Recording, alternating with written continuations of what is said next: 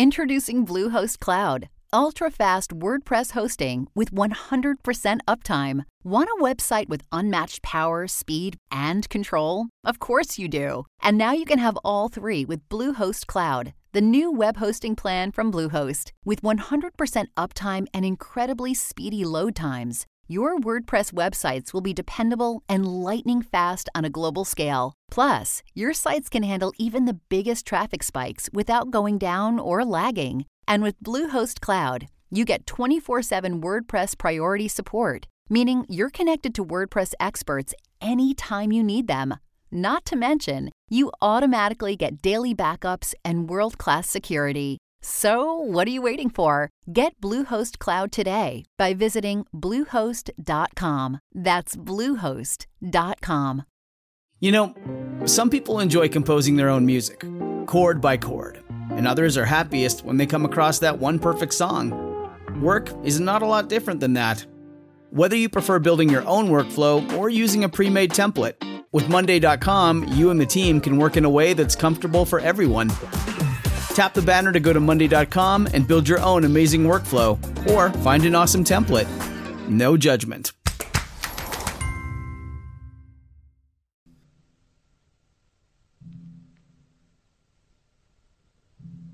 Welcome to Human Circus.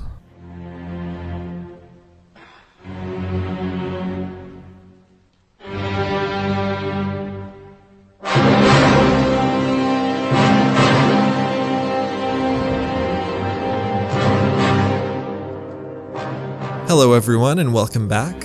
It's been a while, but here we are with a new series of episodes and a new traveler to follow. If you have any questions, comments, want to say hi, or just want to point out my occasional blunders in pronunciation, you can find me on Twitter at circus underscore human, or you can find the podcast at human underscore circus dot b l u b r r y dot com. Enjoy the show.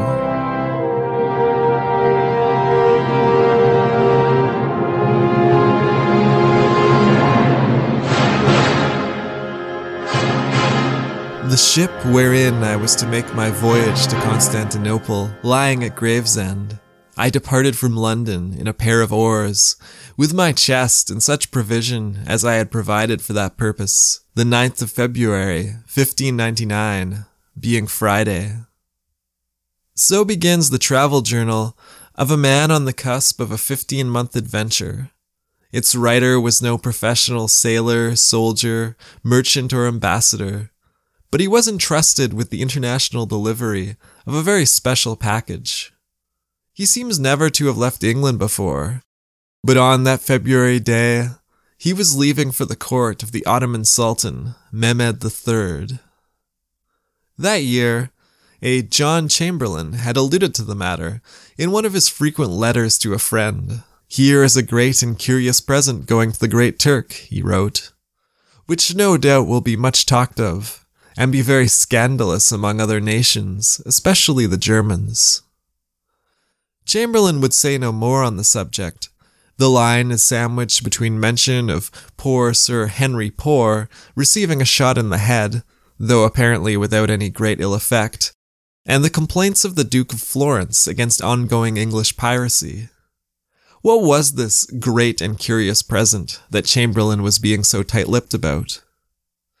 It was an elaborate clockwork organ, and its maker, Thomas Dallam, was sailing with it to Anatolia.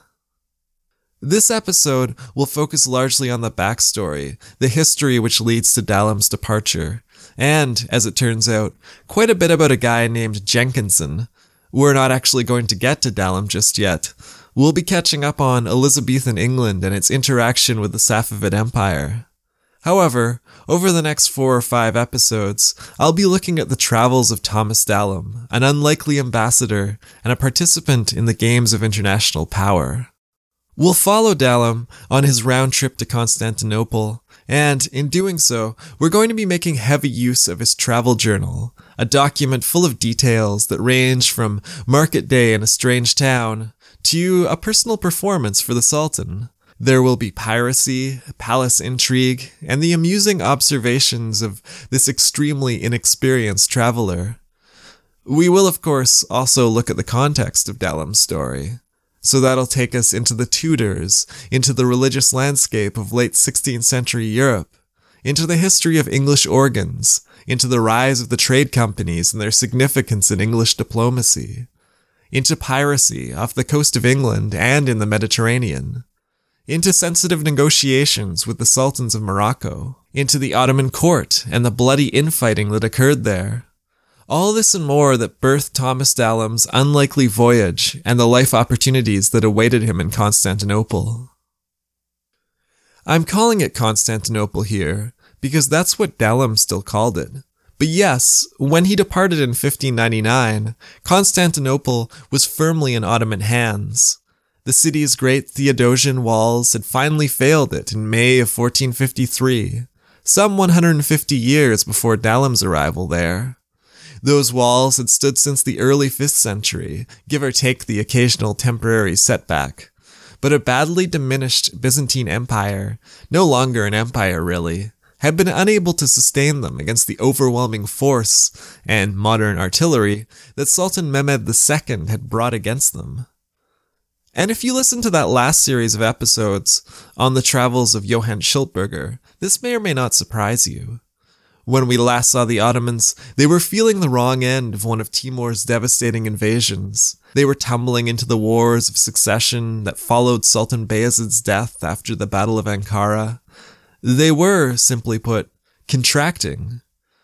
So we have some catching up to do, because the Ottomans were going to be just fine. They were going to pull out of that Timur inflicted nosedive pretty quickly, really, and soon be reaching new expanses with their empire, even as the one which Timur had built fell away into history, survived by new, though not insignificant, offshoots. In the 15th century, the Ottomans would take back much of what they lost in Anatolia, modern day Turkey. They'd take the Greek city of Thessalonica. They'd face down a crusader army, just as they had at Nicopolis in 1396, only this time in 1444 at the Battle of Varna in present day Bulgaria.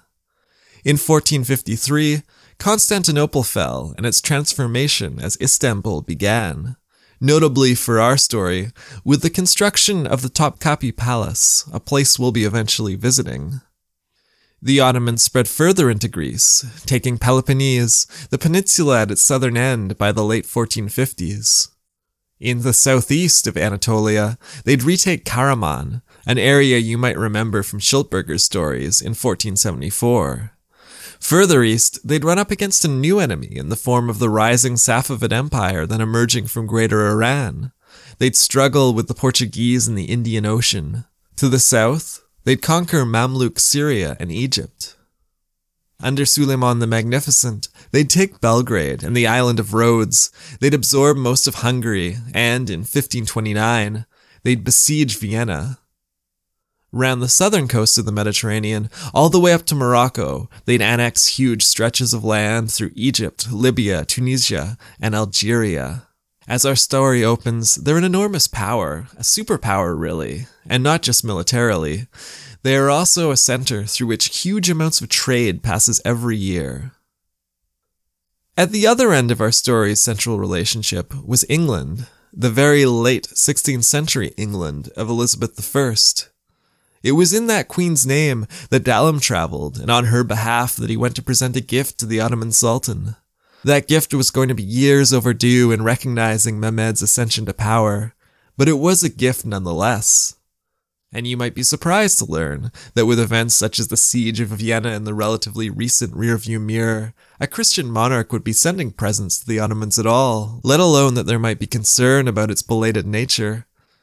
But of course, there is a story here. To tell it, we first need to zoom in a bit on that category of Christian and look back quickly to the renowned serial exorcist King Henry VIII, the second Tudor king. Without getting too bogged down here in the murderous details of his quest for a male heir, Henry split with the Catholic Church in declaring himself head of the Church of England in 1534, and, in doing so, diverted English relations with the continent for some time to come. The nation's Protestant character solidified under his son Edward VI, before swinging back, in state policy at least, towards the Catholicism of Queen Mary and her husband Philip II of Spain. But on January 15th, 1559, Elizabeth was crowned, and, though she pursued a more moderate policy than either of her predecessors, likely hoping to avoid lasting religious conflict and or invasion, she would be declared the supreme governor of the Church of England, and in 1570 be excommunicated by Pope Pius V. All of this is to say that the category of Christian was at this time, as it had always been, a complicated one, and that the England from which Dallam departed was Protestant and had many enemies. And the Ottomans really weren't amongst them. Geography probably helped there, as it wouldn't have been so easy to pursue an amicable relationship from Central or Eastern Europe.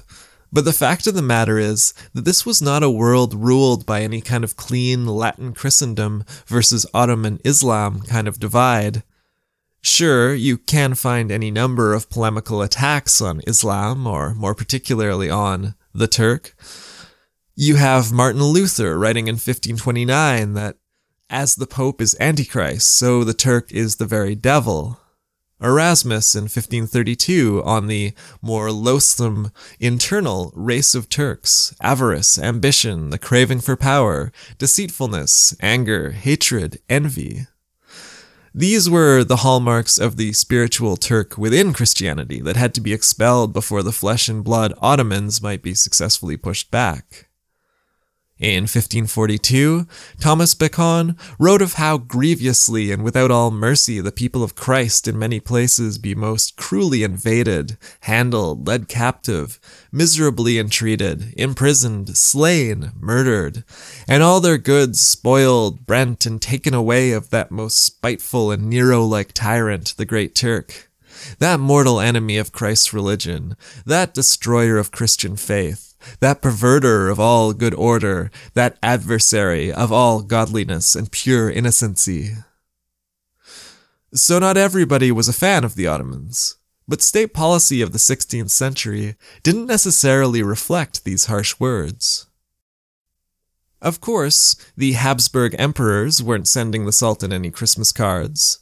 No organs were being carried out of Vienna or Prague and overland to Anatolia for the Ottoman and Habsburg empires were in immediate physical conflict with one another.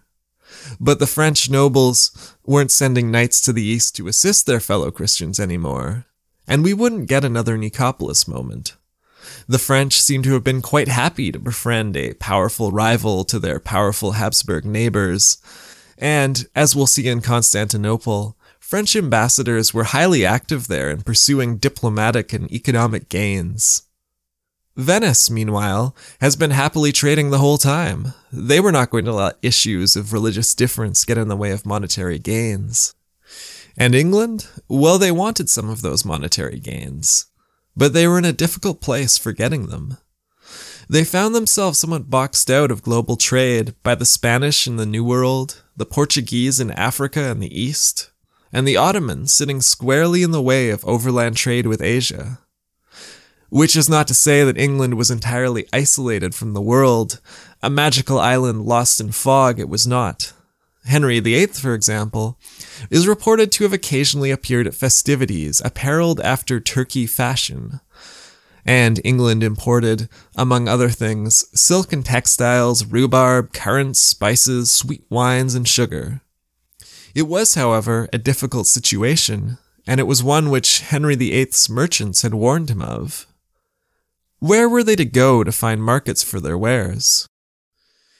One answer had been proposed by the merchant Robert Thorne in 1527 that they ought to sail northwards and pass the Pole, descending to the equinoctial line, and thus reaching the Indonesian Spice Islands by a shorter route than those of the Spanish and Portuguese.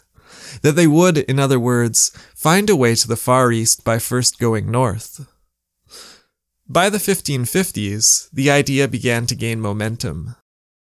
England's cloth exports were plummeting, as the Low Countries, basically Belgium and the Netherlands to us, fell into turmoil, their Calvinist provinces in conflict with their Catholic Spanish Habsburg rulers. In 1553, Thorne's suggestion was, in a sense, put into practice in the reign of Edward VI, with the establishment of a kind of early joint stock company, to be governed by the explorer Sebastian Cabot. Later on, we'll see more well-known joint stock companies, such as the East India Company. These were organizations in which merchants shared the risk by purchasing stock in a venture and profiting in proportion to their ownership of the whole.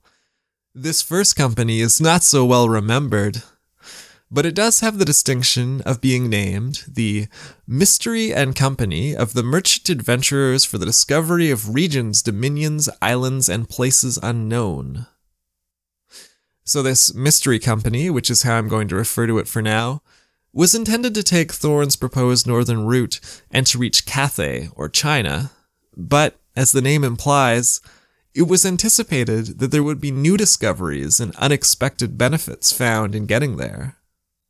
And there would be. The Mystery Company would be carrying England in new directions and often on the backs of solitary individuals in bizarre circumstances. So let's get to that. The first voyage of Cabot's company was founded by 240 investors, each contributing 25 pounds of the 6,000 pound cost. Its three ships left on May the 10th, 1553, under the command of a Sir Hugh Willoughby, but soon became separated in bad weather. Willoughby's ship was stranded on the Lapland coast of Norway, and he and the rest of its ill equipped 70 person crew froze to death. His recovered diary reports that they had, at the last, sent out parties who returned without finding of people or any similitude of habitation. A pretty grim way to spend your final hours. The expedition's pilot, Richard Chancellor, had a better time of it, however, sailing the White Sea and then proceeding by sleigh to the court of the Russian Tsar, Ivan the Terrible. Now, this may seem like a rather unpromising avenue of trade to cultivate, what with its rather daunting possibilities for being lost at sea or frozen to death on land. But as an intermediary partner, it presented new options. And from this partnership, the Charter of the Merchants of Russia, later known simply as the Muscovy Company, is going to be born. Chancellor is not going to live to see all this come to fruition under Elizabeth, however. On his second trip to Moscow, he'd die on the return voyage, drowning off the coast of Scotland. It really was quite a dangerous route. And Cabot, the company's founding director, was also quite dead by this point, having died in his early 80s. So responsibility for developing the Russian opportunities was going to fall to a young man named Anthony Jenkinson.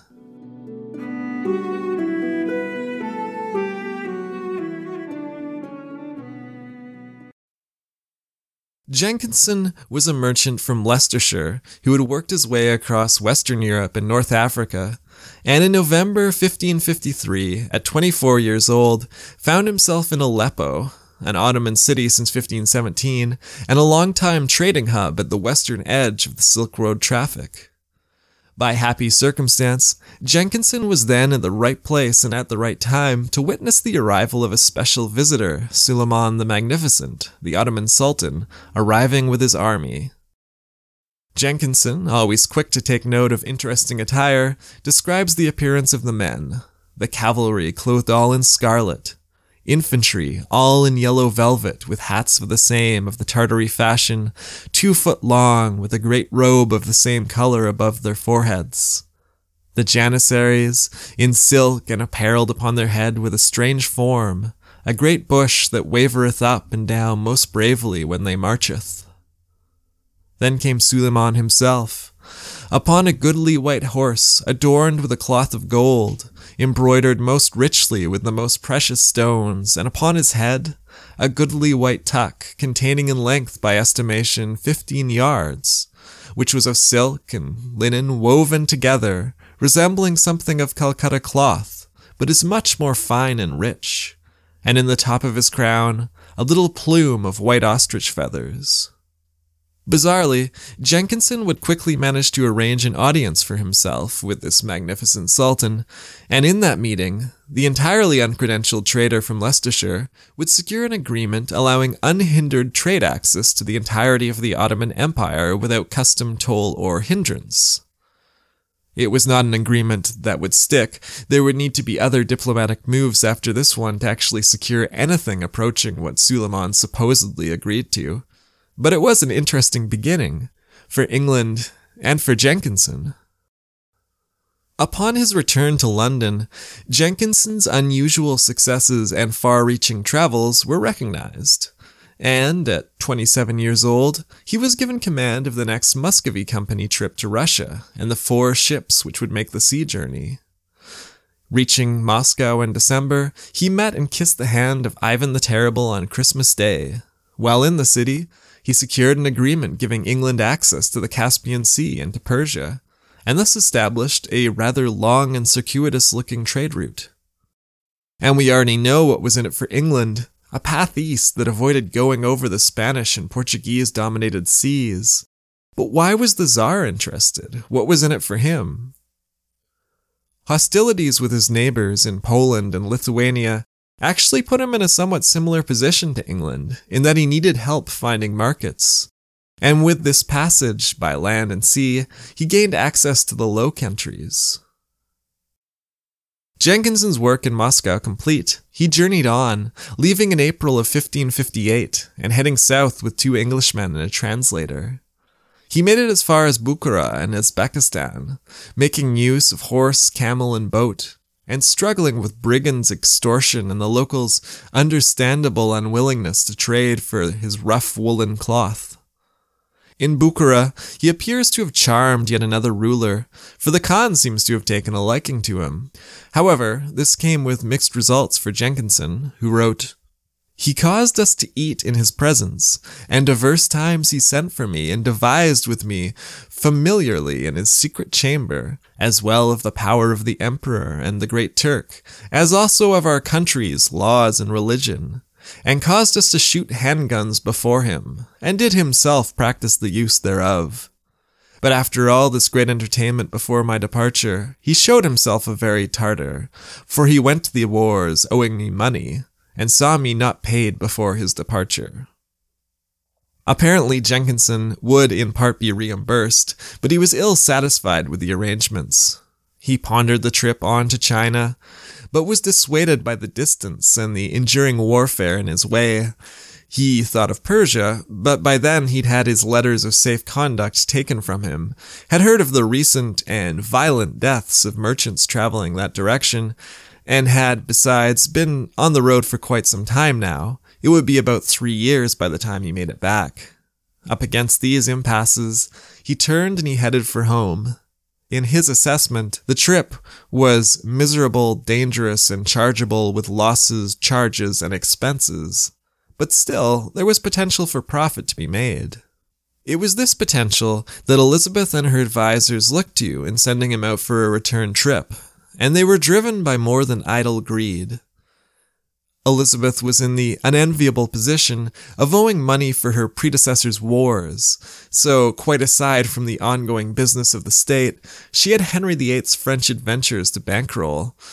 Doubtless there was hope that new worlds of trade might help, and so Jenkinson would be making the trip to Moscow again. This time he was aiming for Persia and its Safavid ruler, but as his orders make clear, with an eye to seizing advantages wherever he might find them. Those who dispatched Jenkinson did not know what lands and rulers he might encounter, and so they granted him a fair amount of freedom in pursuing their broad goals. These were, in part, his instructions. And when God sendeth you into Persia, our mind is that you repair unto the great Sophie with the Queen Majesty's letters, if he be not too far from the Caspian Sea for you to travel, and that you shall make him such a present as you think meet. And if you pass by any other kings, princes, or governors, before or after you come to the presence of the Sophie, likewise to make them some present, as you see cause according to their estate and dignity and withal to procure letters of privilege or safe conduct of the said Sophie or other princes in as large and as ample a manner as you can. And it goes on in this fashion, making clear its writer's fervent desire for frequent and continued trade in the region, as well as free passage into India or other countries thereunto adjoining. But what did they know of Persia, his ultimate destination? Probably not a great deal, as you can see in some of the vagaries in his instructions. In Bukhara, Jenkinson had previously noted religious differences with the Persian neighbors, though, as he puts it, they all be Mahometists. This took the form of violent and cruel warfare, which he blamed in part on disagreement over whether or not it is sinful to cut the hair of their upper lips. The differences he was very crudely grasping at here were in fact that of Sunni and Shia, and though they didn't realize it yet, it would grow to be an important distinction in English diplomacy. But what of the letter Jenkinson was carrying? What do you say to a ruler who you know so little about? Elizabeth's greeting followed a familiar formula for this kind of thing. A little flattery followed by a request for safety and commercial kindness where its carrier was concerned. The opening is interesting, though. After the usual introduction, it addresses itself to the right mighty and right victorious prince, the great Sophie, emperor of the Persians, Medes, Parthians, Hyrcanians, Carmanarians, Margians, of the people on this side and beyond the river of Tigris, and of all men and nations between the Caspian Sea and the Gulf of Persia. As Jerry Brotton has pointed out, the queen wasn't addressing the ruler of Safavid Persia here so much as the ruler of classical Persia, it was a letter based on classical understandings and misunderstandings of the region. That being the case, we should spend a moment now on where Jenkinson was headed and what had been going on there. What was Safavid Persia? As Timurid Persia had splintered in the late 15th century, different Shiite rulers rose to prominence, and one of these leaders was Sheikh Ismail Safavi. Supported by his Sufi warrior followers, the Kizilbash, he unified much of Azerbaijan and Iran, and he's an important figure in the development of contemporary Iran, in part because he declared Shia Islam to be his empire's official religion.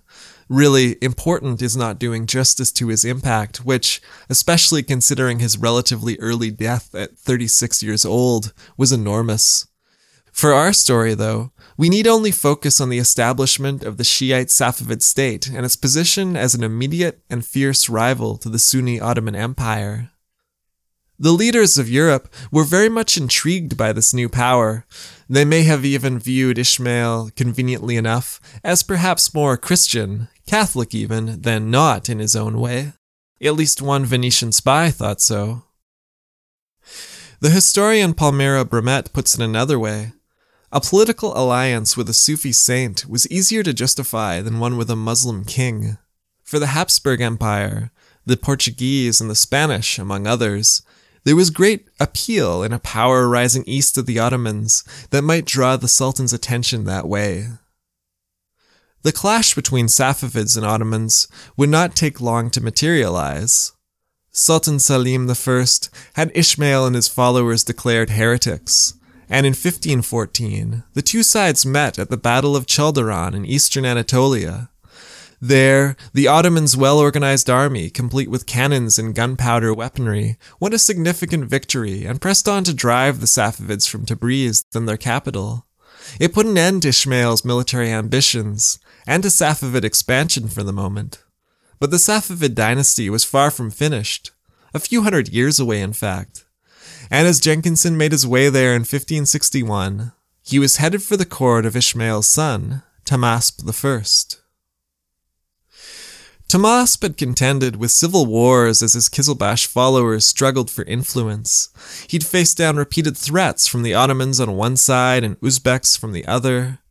He'd exchanged letters with the Habsburg Emperor Charles V regarding a potential anti Ottoman alliance. Interestingly, a Franco Ottoman anti Habsburg alliance was also building at the same time. By 1561, Tahmasp had achieved a relatively lasting truce with the Ottomans. The 1555 Peace of Amasya normalized relations considerably between the two and led to reorganization and recognition of the lands and possessions of each. But exactly what Jenkinson knew of all of this is hard to say, though I suspect the answer is not much. On May 14th, 1561, Jenkinson departed from Gravesend for Russia, carrying Elizabeth's letter in Hebrew, Latin, and Italian. There were delays and obstruction in Moscow, and issues with a certain secretary who, Jenkinson asserts, was not his friend. It was April the 27th of the next year when he finally left that city, but, again, he had the Tsar's blessing, and indeed his commission, to deal on his behalf as well as on Elizabeth's. Jenkinson made much of the journey under the Tsar's protection. For a stretch, he had two riverboats and 50 gunners to see him safely along the Volga River, past known sites of pirate activity, and through to the Caspian Sea. The danger doesn't seem to have ended there, however, and the Caspian itself seems to have posed some problems. His ship veered off and out to sea to avoid another pirate hotspot, only to find itself caught in shallows out of sight of land, and, in his estimation, barely avoiding death for all concerned. Three days later, a stiff gale struck. They lost an anchor, the ship was full of leaks, and they had to labor constantly at pumping it out, staying above the water as best they could, and, probably quite painfully, throwing much of their goods from the boat. After seven very long days, the storm passed, and they went on with good weather south to Derbent, in present day Dagestan. There, Jenkinson saw what he identified as a wall constructed by Alexander the Great, a figure who seems in part to have framed Jenkinson's understanding of the region. And he also found himself, at last, within the realms of Shah Tahmasp. Further south, his ship went until it pulled in on August 6th at a landing place called Shabran, and that may or may not refer to the area of the Azerbaijani district and city of the same name. It seems about right. In any case, Jenkinson unloaded there, going ashore with his remaining goods, and awaiting word from a nearby governor under the watch and ward of 45 guards. Soon he was on his way, summoned to Shirvan. It was his first real contact with the Safavid state. Shirvan's governor was a cousin of Shah Tahmasp named Abdullah Khan, and he seems to have almost immediately welcomed Jenkinson to an elaborate feast. Jenkinson speaks of a rich pavilion of silks and gold, and at considerable length of the governor's apparel and jewelry. He describes a banquet of 140 meat dishes of all kinds, followed by a variety of fruit, and then a further 150 meat dishes. Abdullah Khan asked after Jenkinson's intentions and was satisfied by his response. He then inquired into England's relationship with the Turks. Said Jenkinson, I answered that we never had friendship with them, and that therefore they would not suffer us to pass through their country into the Sophie his dominions, here meaning Tahmasp's lands, and that there is a nation named Venetians, not far distant from us, which are in great league with the said Turks. He'd thrown the Venetians well under the bus, positioned himself in opposition to the Safavids' historical adversaries, and seemed to have won over the governor, who, Jenkinson says, liked it marvelously. And apparently he did, for the governor entertained him there with further feasts and with a day of hawking during which many cranes were killed, before sending him on with a fair horse and promises of safe conduct, along with men to physically guarantee it.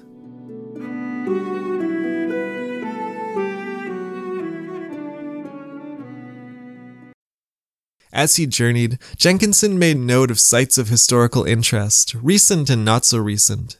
Here is the site where Alexander the Great kept his court when invading Persia, or a castle that he besieged for some time. And there is the tomb of Shah Ismail, buried in a fair mosque with a sumptuous sepulchre. On November 2nd, 1562, he reached Tahmasp's capital of Kazvin, a city northwest of what is now Tehran, where the Safavid court had been moved safely away from the Ottoman border. During this trip, Jenkinson considerably advances his understanding of the Sunni Shia divide, where before he'd made mention of mustaches, Here he is obviously a little better informed. He writes, Although these Persians be Mahometans, meaning followers of Muhammad, as the Turks and Tartars be, yet honor they this false feigned Murtazali, and by this he meant Ali, Muhammad's cousin, saying that he was the chiefest disciple that Muhammad had, cursing and chiding daily three other disciples that Muhammad had called Omar, Usaran, and Abu Bakr. Abu Bakr, Umar, and Uthman are who he means here, the first three caliphs following the death of Muhammad. So on this issue at least, he seemed off to a slightly better start, but it wouldn't help him. Jenkinson's timing was, perhaps for the first time in his life, not good. He'd been beaten to the city by four days by an Ottoman ambassador to the court, there to carry on the business of peace with the Safavid Shah. Actually, the specific business was pretty unpleasant. Struggles of succession to the throne of Suleiman had led to Ottoman infighting and, eventually, to one of his sons, named Bayezid, fleeing for and finding asylum among the Safavids. Initially, he was very welcome, but peace between the long standing enemies would not prove healthy for him, and his health would be central to their negotiations. With Jenkinson in the city and later reporting on events, the unfortunate Bayezid and his four sons were turned over to the Ottoman delegation and strangled. This business out of the way, the Ottoman ambassador also found time to attend to other matters. He asked about after this Frankish trader, Jenkinson, or was informed of his existence by the local Turkish merchants. Either way, the merchants were apparently in agreement that Jenkinson was bad for business, quite literally that he would, to quote Jenkinson, in great part destroy their trade. The Ottoman ambassador had listened to what they had to say, and he'd taken their concerns to the Shah before he left the city with Bayezid's head and other presents. When Jenkinson went to meet the Shah, he was probably quite confident in the reception he would receive. Things had gone well with Tahmasp's cousin, after all, but now the Ottomans had set their interests against his. Jenkinson was called before Shah Tamasp on the 20th of November at about 3 of the clock at afternoon, and the manner of his welcome might have given him a moment of concern. Having arrived on horseback, before his feet hit the ground, he was presented with footwear, not in itself a bad thing, but these were to prevent his unclean and unholy self from polluting the floor with its presence. Not the best of starts, but what did he make of it? Not much, actually, if his writing is to be taken at face value, save for an aside about their false, filthy prophets Mahomet and Murtazali. At the gate, his companions were to go no further, only an interpreter being allowed in, and so the presents he had brought were divided amongst men of the court, and brought with him as he came before Tahmasp, who demanded to know his business and intentions there. Jenkinson declared himself to be from the famous city of London, within the noble realm of England, but Tahmasp seems not to have been impressed. He complained that the Queen's letter, though in three languages, was not in a language which any in his realm would read, and once he'd identified Jenkinson as a Christian, and established through consultation what that amounted to, consultation with a Georgian king, in fact, he sent him on his way, saying they had no need to have friendship with the unbelievers. But that was not an end to it.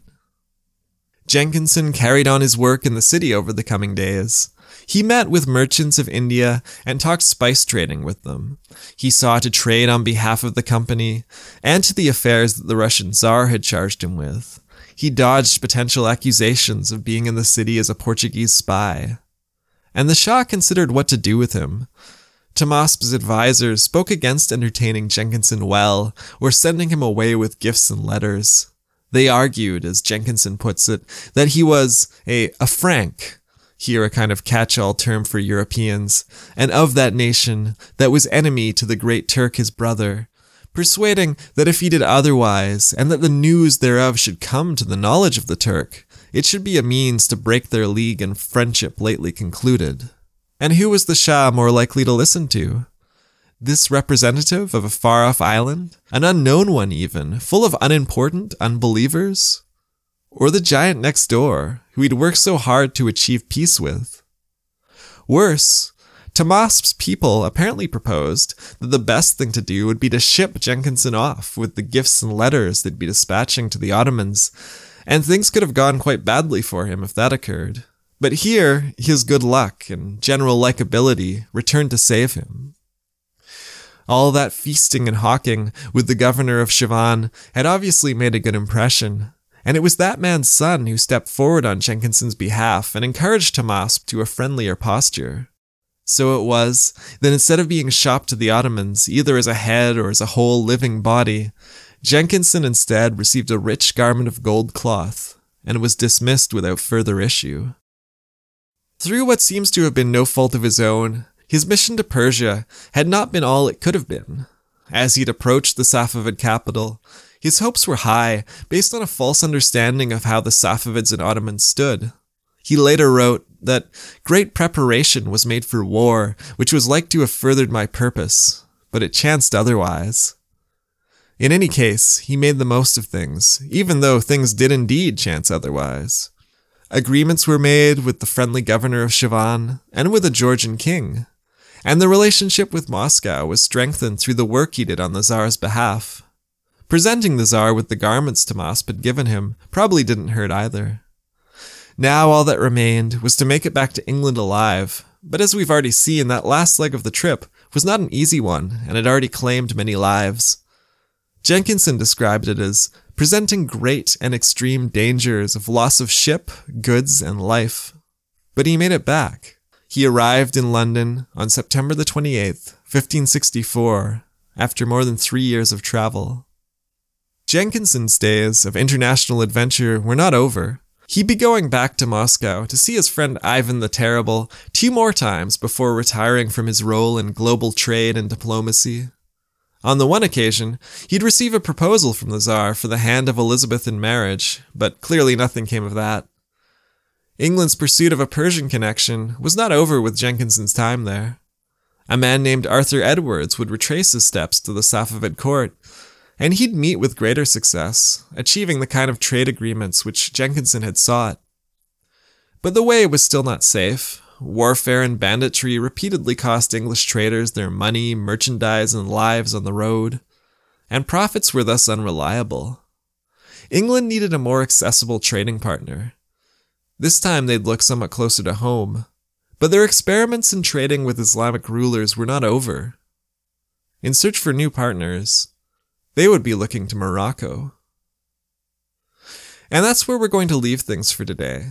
Next episode, we'll pick things up with Morocco, its recent history and relations with England, and we'll get to Anglo Ottoman diplomacy, Obviously, there are going to need to be some changes there to get us from the intervening against Jenkinson at the Safavid court to the sending of congratulatory gift bundles.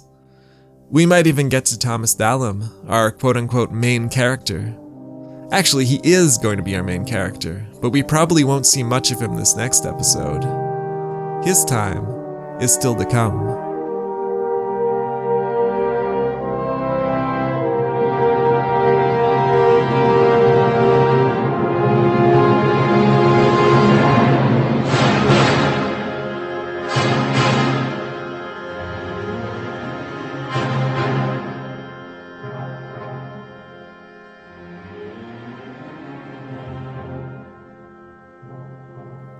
Human Circus will return.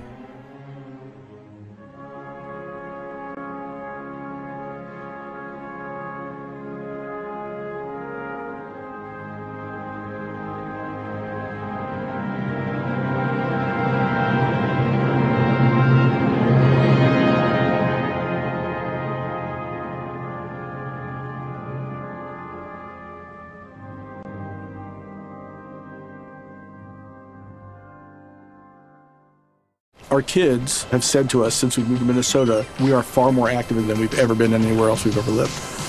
Moving to Minnesota opened up a lot of doors for us. Just this overall sense of community, of values that, you know, Minnesotans have. It's a real accepting, loving community, especially with two young kids. See what makes Minnesota the star of the North. New residents share why they love calling it home at exploreminnesota.com slash live.